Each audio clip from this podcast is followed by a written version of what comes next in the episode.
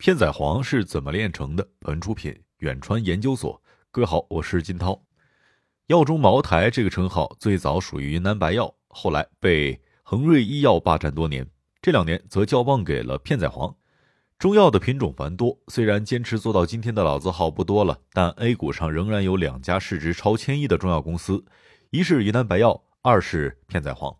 排在第三位的广州白云山，尽管有板蓝根的加持，市值仅为片仔癀的1/3。无独有偶，片仔癀和云南白药同时也是唯二两种获得国家绝密级保密配方认证的中药。换言之， A 股中药板块两大巨头的核心产品都拥有国家颁布的无限期专利保护证书，外界永远无法探知其配方和工艺的秘密。不过，片仔癀在 A 股上的风光其实是近几年的事情。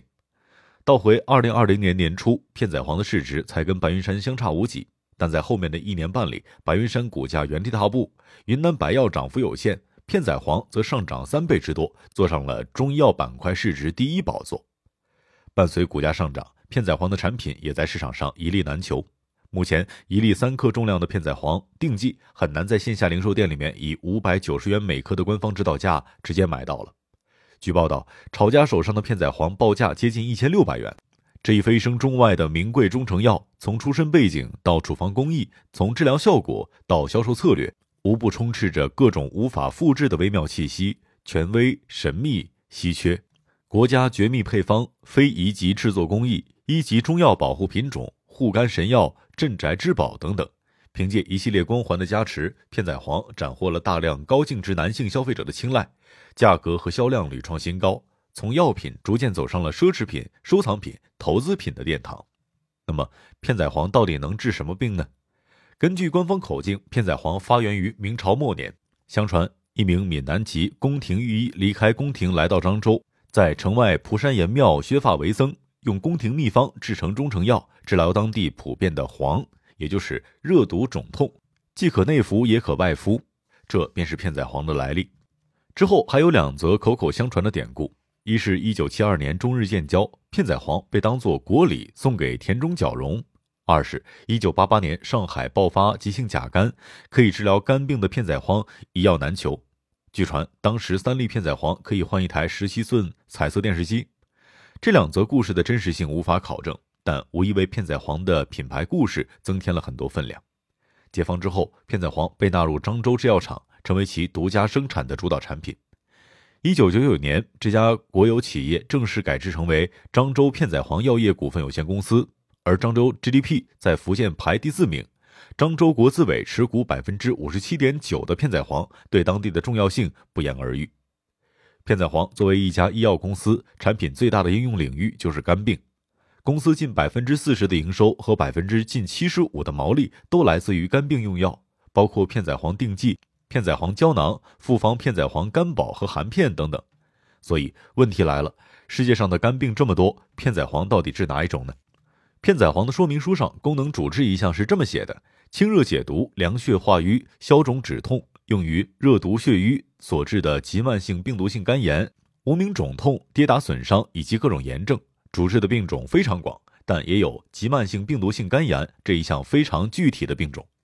按照病理划分，肝病可以分为病毒性肝病和非病毒性肝病。我国肝病患者人数大概有 4.84 亿人，其中非酒精性脂肪肝、乙肝、酒精性脂肪肝的患者分别人数占到了 65%、18% 和 10%。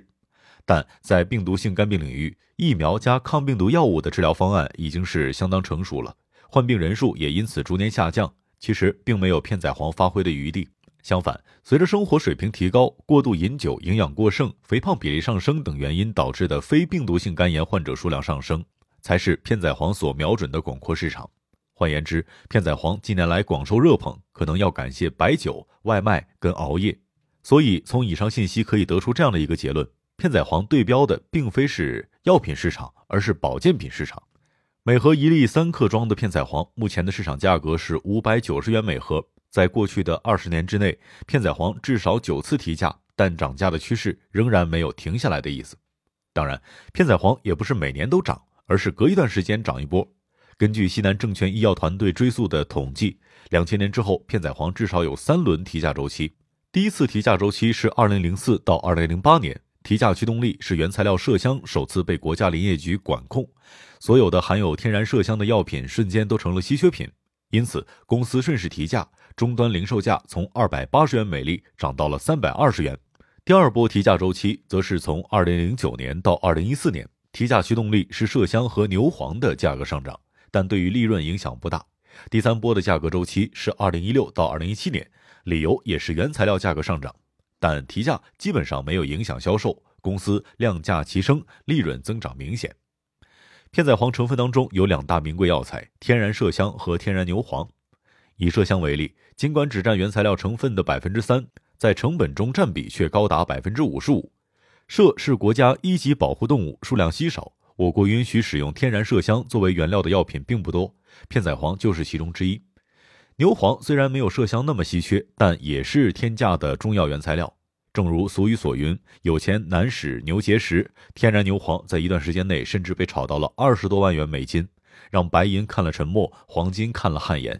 信仰片仔癀这种药的消费者其实没什么选择的余地。漳州片仔癀是独家品种，虽然大家知道片仔癀成分里面含有牛黄、麝香、三七和蛇胆，但没有人能够仿制得出来，因此配方从未公开，未来也没有可能被公开。相比之下，安宫牛黄丸的原材料中也有麝香，但因为配方并非独家，所以被批准使用天然麝香制作安宫牛黄丸的企业就有5家：北京同仁堂、天津中心药业、山西广誉远、龙辉药业、南京同仁堂。对手一多，东西就不稀缺了，很难被炒作。另一方面，中药的保质期原本就很长，而片仔癀一方面采用了类似于酒类的发酵技术，另一方面又有各类典故的加持，于是理所应当的被赋予了时间越长越值钱的收藏品属性。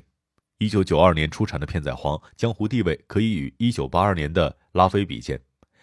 长期服用片仔癀的老客户基本上都有片仔癀越老越好的说法。片仔癀在全国各地的线下体验馆也会像很多的外国奢侈品那样，每月截留 10% 左右的药定作为囤货，以满足老客户对于生产日期的需求。不过，翻遍了 CDE 和 FDA 的药品目录，很少听说哪种药的药效能够随着时间的流逝而逐渐增强。